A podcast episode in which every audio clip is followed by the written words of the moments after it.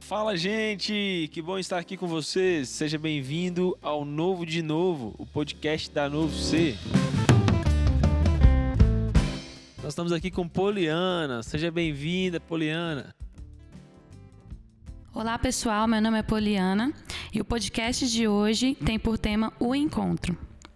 O livro de Lucas, capítulo 7, versículo 37, narra a história de uma mulher que ouviu falar que Jesus ia jantar na casa de Simão. E então essa mulher resolve ir até lá. Ela leva um vaso de alabastro cheio de perfume. Para quem não sabe, o vaso de alabastro, ele é um recipiente de gargalo comprido, delicado e de cor translúcida e era um recipiente usado para carregar perfumes e essências de um alto valor. Inclusive, naquela época, as famílias compravam um vaso desses quando a filha ia se casar. E quando a moça era pedida em casamento, ela quebrava aquele vaso aos pés do noivo como sinal de honra. É, era considerado parte do dote. E voltando a essa mulher, pouco se sabe sobre ela. A Bíblia só cita que ela era uma mulher pecadora.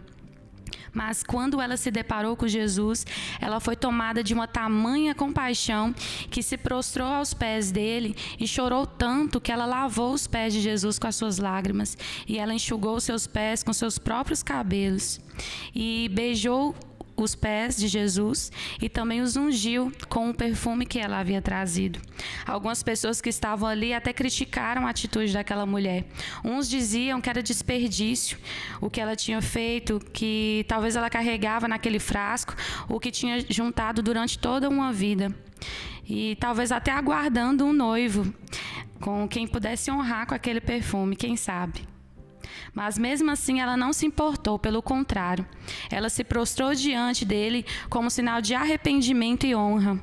Ela depositou aos pés de Jesus tudo o que ela tinha de mais precioso.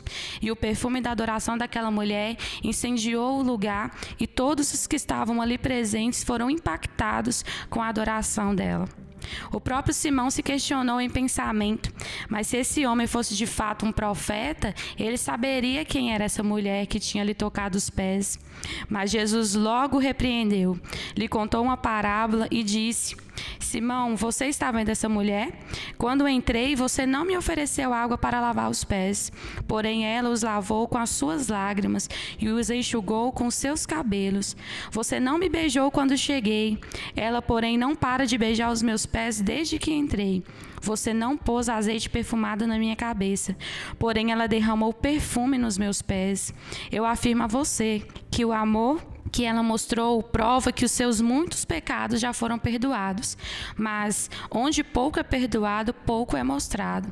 E Jesus virou para aquela mulher e disse: Os seus pecados estão perdoados, a sua fé salvou você. Vá em paz. Uau! Olha só que o encontro que aquela mulher teve com Jesus causou na vida dela. E o mesmo pode acontecer comigo e com você também. Desde que nós aprendamos três lições. Primeiro, nós precisamos decidir nos encontrar com Jesus. Porque quando nós nos encontramos com Ele, é gerado em nós quebrantamento, arrependimento. E aí nós nos sentimos livres para entregar a Ele tudo que nós carregamos durante uma vida toda. Aí já é a segunda lição, que é essa entrega completamente ao Senhor. E por último, nós precisamos crer.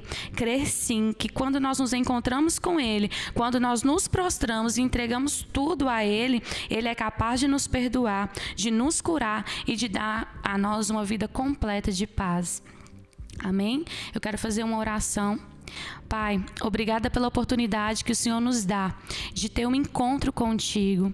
Que nós possamos, Pai, ser como essa mulher que ela ficou tão constrangida com o teu amor pela vida dela, que ela se prostrou diante de ti, ela se entregou completamente. Ela entregou tudo que ela tinha, sem reter nada. Que assim seja a nossa vida, Pai, e que nós possamos realmente crer que o Senhor pode nos perdoar, que o Senhor pode fazer de nós filhos verdadeiros, legítimos do Senhor e nos dê uma vida de completa paz.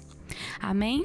Se essa mensagem abençoou a sua vida, que você possa compartilhar com outras pessoas também. Dê a outras pessoas a oportunidade de serem abençoadas através do seu amor e do seu temor pelo Senhor.